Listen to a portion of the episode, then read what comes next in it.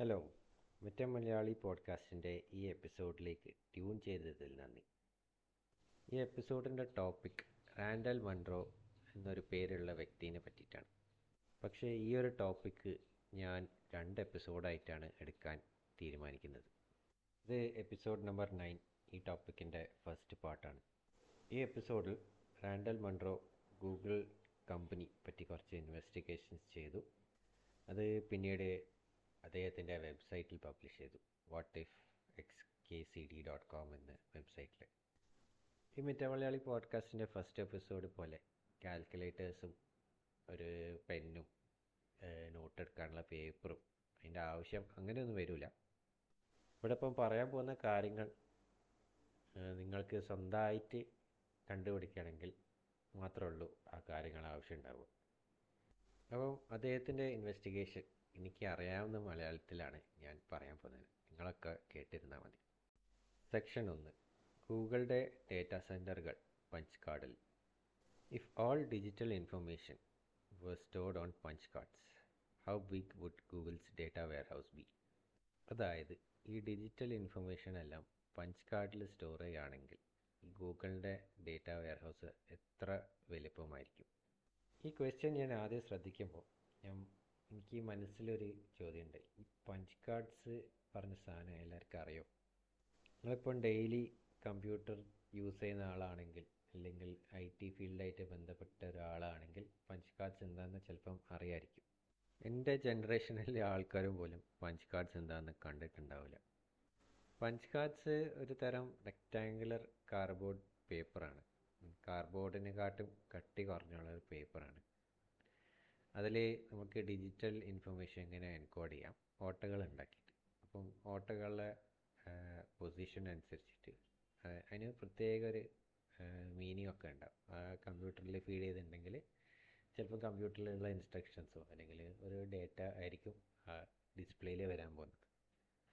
കമ്പ്യൂട്ടേഴ്സിന്റെ history പഠിച്ചു കഴിഞ്ഞാൽ അല്ലെങ്കിൽ കമ്പ്യൂട്ടർ മെഷീൻസ് എങ്ങനെ ഇവോൾവ് ചെയ്ത് അതൊക്കെ പഠിച്ചിട്ടുണ്ടെങ്കിൽ പഞ്ച് കാർഡ്സ് ഒരു കാലം വളരെ പോപ്പുലർ സംഭവമായിരുന്നു പണ്ടത്തെ കമ്പ്യൂട്ടേഴ്സൊക്കെ പറയുമ്പോൾ വലിയ മെഷീൻസാണ്. ലൈക്ക് ഒരു ബിൽഡിങ്ങിൽ ഒരു ഫ്ലോർ മൊത്തം ഓക്യുപ്പൈ ചെയ്യുന്ന രീതിയിൽ ഒരു കമ്പ്യൂട്ടറായിരിക്കും. ഇതിനൊക്കെ ഇൻപുട്ടും ഔട്ട്പുട്ടും കൊടുക്കാനുള്ള ഒരു രീതിയായിരുന്നു പഞ്ച് കാർഡ്സ്. നമ്മുടെ ഇന്ത്യയിൽ ആദ്യം പഞ്ച് കാർഡ്സ് കമ്പ്യൂട്ടേഴ്സ് ഉണ്ടായിട്ടുണ്ടോ എന്നൊന്നും എനിക്ക് കറക്റ്റായിട്ട് അറിയില്ല.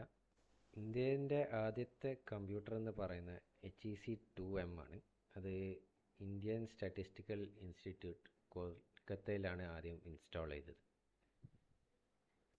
എച്ച് ഇ സി എന്ന് പറഞ്ഞാൽ ഹോളറിത്ത് ഇലക്ട്രോണിക് കമ്പ്യൂട്ടറാണ്. ഒരു ബ്രിട്ടീഷ് കമ്പനിയാണ് മാനുഫാക്ചർ ചെയ്തത്. ഇന്ത്യ ആദ്യം ഇതിന് ഓർഡർ ചെയ്യുന്നത് നയന്റീൻ ഫിഫ്റ്റി ഫോറാണ് അത് ഇന്ത്യ റിസീവ് ചെയ്യുന്നത് നയന്റീൻ ഫിഫ്റ്റി സിക്സിലാണ്. ഇതിന്റെ അർത്ഥം ഒരു കാലം ഇന്ത്യക്കാർ രണ്ട് വർഷം വെയിറ്റ് ചെയ്തു ഒരു കമ്പ്യൂട്ടർ കിട്ടാൻ വേണ്ടിയിട്ട്. ഈ കാലത്ത് പുതിയ ലാപ്ടോപ്പിന്റെ ഡെലിവറി ഒരു ദിവസം ലേറ്റ് ആണെങ്കിൽ നമ്മൾ എത്രമാത്രം ടെൻഷൻ അടിക്കും ഈ H E C two M പറഞ്ഞൊരു മെഷീൻ ഒരു പഞ്ച് കാർഡ് മെഷീൻ ആയിരിക്കും എന്നാണ് എന്റെ വിചാരം.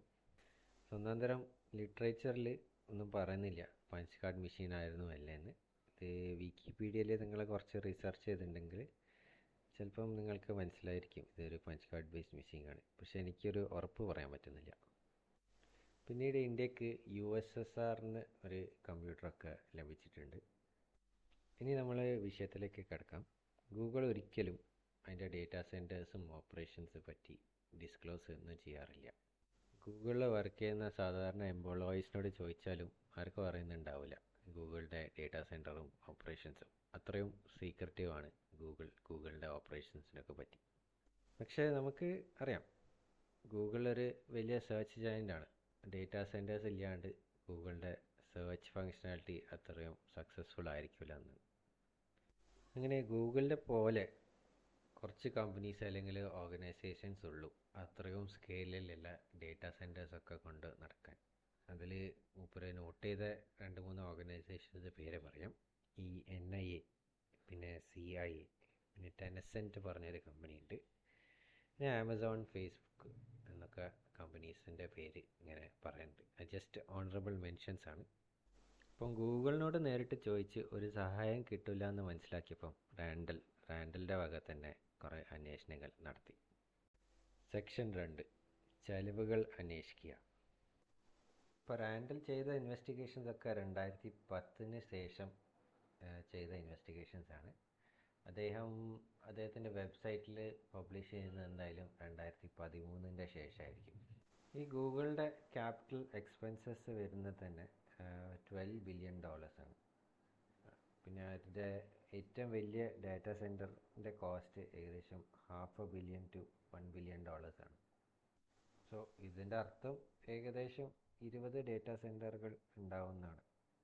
പിന്നീട് റാൻഡിൽ ഒരു list of data centres publish ചെയ്തു. അത് ഗൂഗിളിന്റെ വെബ്സൈറ്റിൽ തന്നെ നമ്മൾ എങ്ങനെയെങ്കിലും റിസർച്ച് ചെയ്തിട്ടുണ്ടെങ്കിൽ കണ്ടുപിടിക്കാൻ പറ്റുന്ന ഇൻഫർമേഷനാണ് ആ ലിസ്റ്റ് നോക്കുകയാണെങ്കിൽ കുറച്ച് ഔട്ട്ഡേറ്റഡ് ആണ്. പക്ഷേ അതിൽ തന്നെ ഒരു പതിനെട്ട് പത്തൊമ്പത് ഡേ ഡേറ്റാ സെന്ററുകളുണ്ട് പിന്നെ റാൻഡിൽ അന്വേഷിക്കുന്നത് ഈ ഡേറ്റാ സെന്ററിൽ വരുന്ന ഇലക്ട്രിസിറ്റി കൺസപ്ഷനാണ് അതായത് ഒരു ഡേറ്റാ സെന്റർ എത്രത്തോളം വൈദ്യുതി കൺസ്യൂം ചെയ്യുന്നു.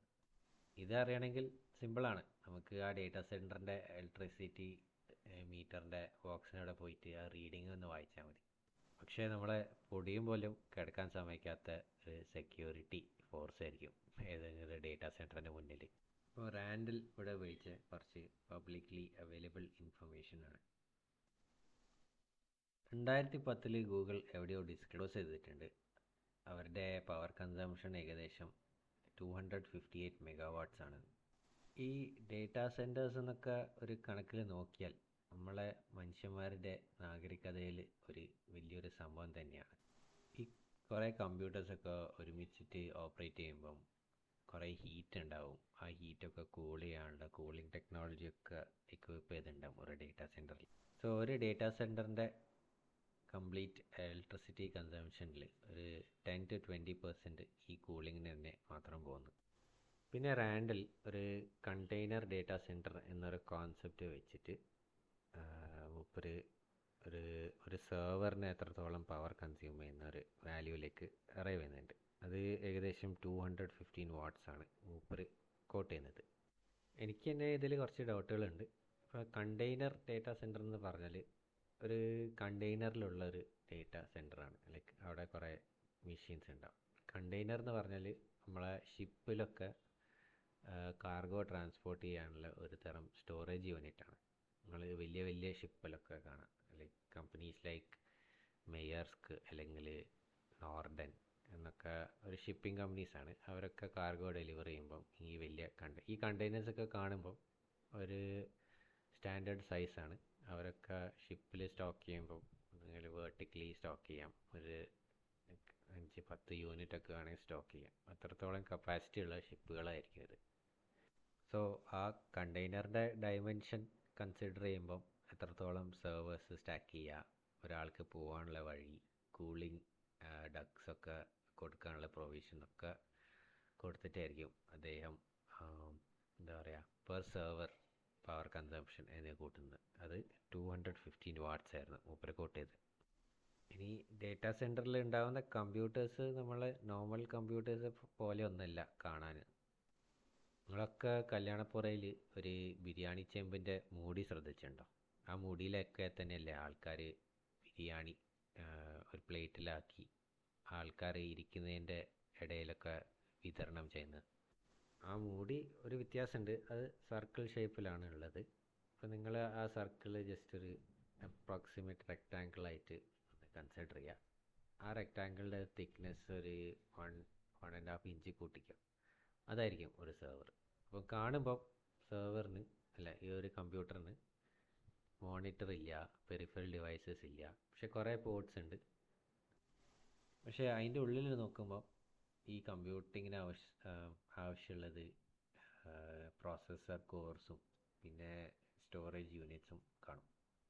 അപ്പോൾ ഇത്രയേ ഉള്ളൂ സാധനം ഇത് നമ്മളുടെ കയ്യിൽ കിട്ടിയിട്ടുണ്ടെങ്കിൽ അത് വെച്ച് എന്ത് ചെയ്യുമെന്ന് നമ്മളിങ്ങനെ വിചാരിച്ചുകൊണ്ടിരിക്കുകയുള്ളൂ ഇപ്പോൾ ഡേറ്റാ സെന്ററിൽ ഒരു റാക്കിലാണ് ഈ സെർവർ പോയിരിക്കുന്നത് ഒരു റാക്ക് എന്ന് പറഞ്ഞാൽ ഒരു അൽമാരി പോലെ ഒരു സാധനമാണ് അതിൽ രണ്ട് മൂന്ന് രണ്ട് മൂന്നൊന്നല്ല ഒരു ആണെങ്കിൽ ഒരു ആറ് പത്ത് സെർവേഴ്സ് ഫിറ്റ് ചെയ്യാനുള്ള ഒരു സംവിധാനം ഉണ്ടാവും ഒരു റാക്കിൽ ഇപ്പോൾ ഒരു ഡേറ്റാ സെന്ററിൽ കയറി നമ്മൾ കാണാൻ പോകുന്ന കാഴ്ച ഇതാണ്. ലൈക്ക് ഇങ്ങനത്തെ റാക്ക് പല റോസിലും ഇങ്ങനെ നിരന്നിരിക്കുകയാണ് സോ നമ്മൾ നേരത്തെ പറഞ്ഞ രണ്ട് ഇൻഫർമേഷൻ വെച്ചിട്ട് അതായത് ഗൂഗിൾ ഡിസ്ക്ലോസ് ചെയ്ത എനർജി കൺസംഷനും പിന്നീട് ഒരു സെർവറിൽ വരുന്ന എനർജി കൺസംഷൻ വെച്ചിട്ട് നമുക്ക് കൂട്ടാം ഗൂഗിളിൽ എത്ര കമ്പ്യൂട്ടേഴ്സ് ഉണ്ടാവും. അപ്പോൾ അത് കൂട്ടി വരുമ്പം ഏകദേശം രണ്ടായിരത്തി പത്തിൽ ഓൾമോസ്റ്റ് മില്യൺ സെർവേഴ്സ് ഉണ്ട്. ഇത് രണ്ടായിരത്തി പത്തിലുള്ള എസ്റ്റിമേറ്റ് ആണ്.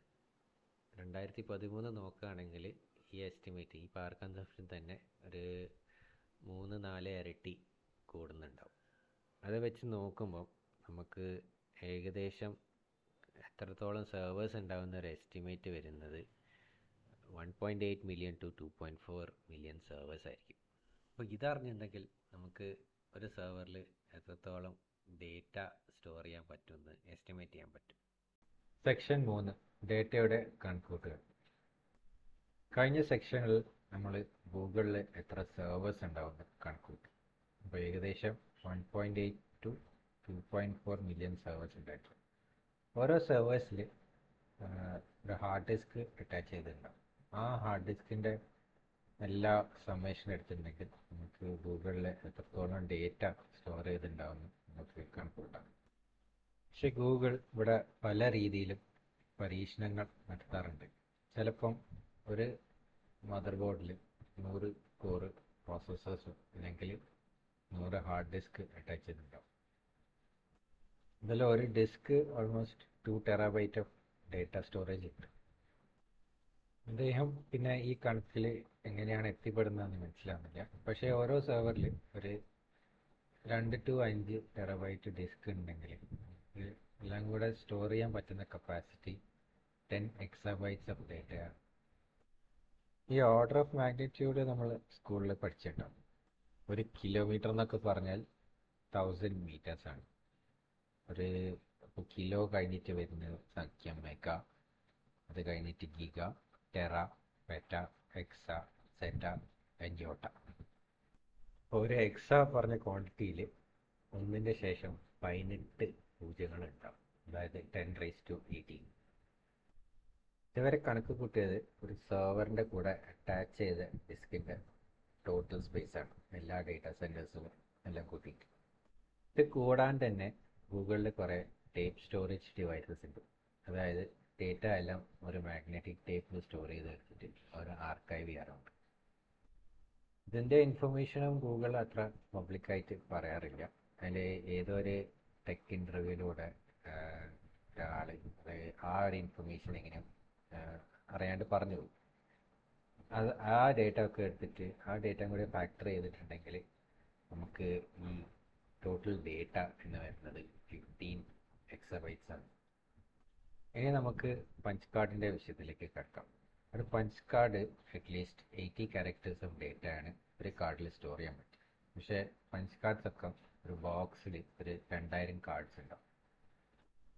ഈ പഞ്ച് കാർഡിന്റെ ബോക്സിന് ഒരു സ്റ്റാൻഡേർഡ് ഡയമെൻഷൻ ഉണ്ടാവും അതെല്ലാം കൂടി കൂട്ടിയിട്ട് ഈ ഫിഫ്റ്റീൻ എക്സാബൈറ്റ്സിന് എത്ര ബോക്സ് വേണം എന്നൊക്കെ നമ്മൾ കൂട്ടിയിട്ടുണ്ടെങ്കിൽ അദ്ദേഹം പറയാണ് ന്യൂ ഇംഗ്ലണ്ട് അതായത് അദ്ദേഹത്തിന്റെ ഹോം റീജിയൻ അദ്ദേഹം താമസിക്കുന്നത്. ഇത് ബോസ്റ്റൺ എന്ന് പറഞ്ഞ ഒരു സ്റ്റേറ്റിലെ ഒരു സിറ്റിയാണ് ന്യൂ ഇംഗ്ലണ്ട് ന്യൂ ഇംഗ്ലണ്ടിന്റെ മൊത്തം കവർ ചെയ്ത് ഒരു നാല് പോയിന്റ് അഞ്ച് കിലോമീറ്റർ ഉയരത്തിലുള്ള വെയർ ഹൗസ് ആയിരിക്കും വേണ്ടത്. ഇപ്പം കോഴിക്കോട് സിറ്റി വെച്ച് പറയുകയാണെങ്കിൽ കോഴിക്കോടിന്റെ പുതിയ ബസ് സ്റ്റാൻഡ് തുടങ്ങിയിട്ട് ഏകദേശം ചേവായൂർ കോവൂരിന്റെ നടുവിലെത്തുന്ന ഒരു പോയിന്റ് വരെയാണ് ഇതിന്റെ വലിപ്പം. ബ്രാൻഡിൽ ഇത് വേറൊരു സാധനമായിട്ട് കമ്പയർ ചെയ്തിട്ടുണ്ട്. It is three times deeper than the ice sheets that covered the region during the last advance of the glaciers അതായത് ലാസ്റ്റ് ഐസ് ഏജിൽ തൊട്ട് ഉണ്ടായ ഐ ഷീറ്റ്സിന്റെ തിക്നെസ്സിനും കാട്ടും. ഒരു മൂന്നിരട്ടി കൂടുതലാണ് ഈ പഞ്ച് കാർഡ്സിന്റെ വെയർ ഹൗസിന്റെ സൈസ് അദ്ദേഹം പിന്നെ പറയുന്നുണ്ട് ഇത് എൻ എസ് ഐന്റെ വെയർ ഹൗസിനെയും കാട്ടി കമ്പയർ ചെയ്യുമ്പോൾ ഈ ഗൂഗിളിന്റെ ഡേറ്റാ സെന്ററിന്റെ സൈസ് ഒന്നും അത്ര വലിയ സൈസ് ഒന്നും റാൻഡൽ ഈ സംഖ്യ എങ്ങനെയാണ് കണക്ക് കൂട്ടുന്നതെന്നും കൂടുതൽ പറയുന്നില്ല. പക്ഷേ ഇത് കാൽക്കുലേറ്റ് ചെയ്യാൻ അത്ര പ്രയാസമുള്ള കാര്യമൊന്നുമല്ല.